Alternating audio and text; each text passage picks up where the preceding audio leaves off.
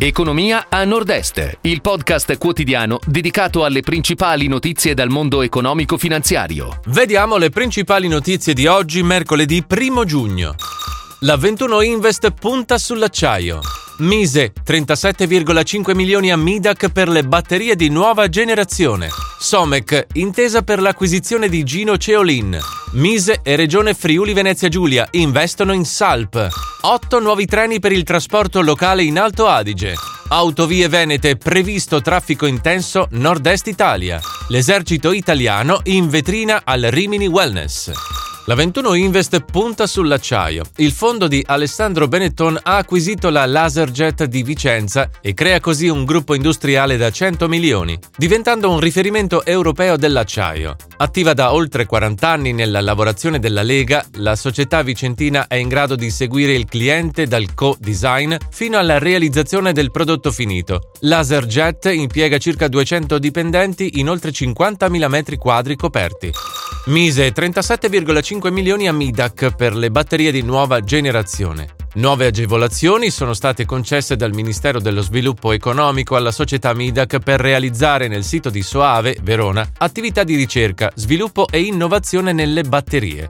Sono iniziative previste dal secondo importante progetto di comune interesse europeo nel settore delle batterie, che vede la partecipazione di 12 Stati membri.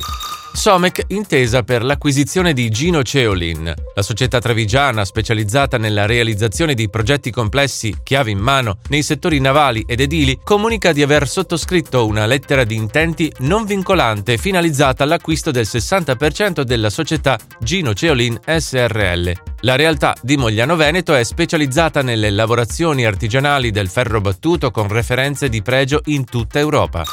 Mise e Regione Friuli Venezia Giulia investono in SALP. I due enti sostengono il nuovo piano di rilancio della società appalto lavori pubblici SALP di Bagnaria Arsa Udine, specializzata nella realizzazione di metanodotti, oleodotti e acquedotti. L'operazione di investimento è gestita da Invitalia per conto del Mise, che ha partecipato all'aumento di capitale con una quota di minoranza di 4 milioni, affiancando la società Friulia, la finanziaria della regione e la SALP International, intervenute rispettivamente rispettivamente con 4 milioni e 5,3 milioni di euro.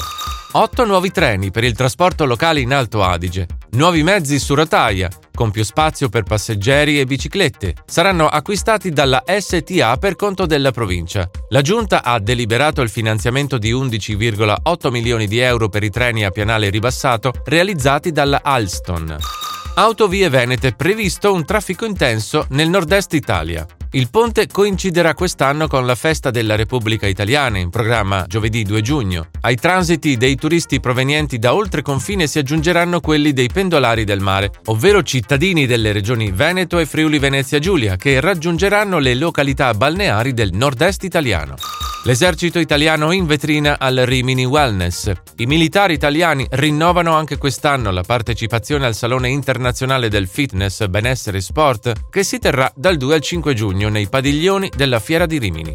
Lo stand dell'esercito italiano offrirà la possibilità a tutti i visitatori di cimentarsi in un percorso di military fitness, appositamente realizzato con l'impiego di ostacoli artificiali, lungo il quale istruttori della Brigata Paracadutisti Folgore guideranno i partecipanti nell'esecuzione di un allenamento funzionale ad alta intensità. Si chiude così la puntata odierna di Economia a Nord-Est, il podcast quotidiano con le principali notizie dal mondo economico e finanziario.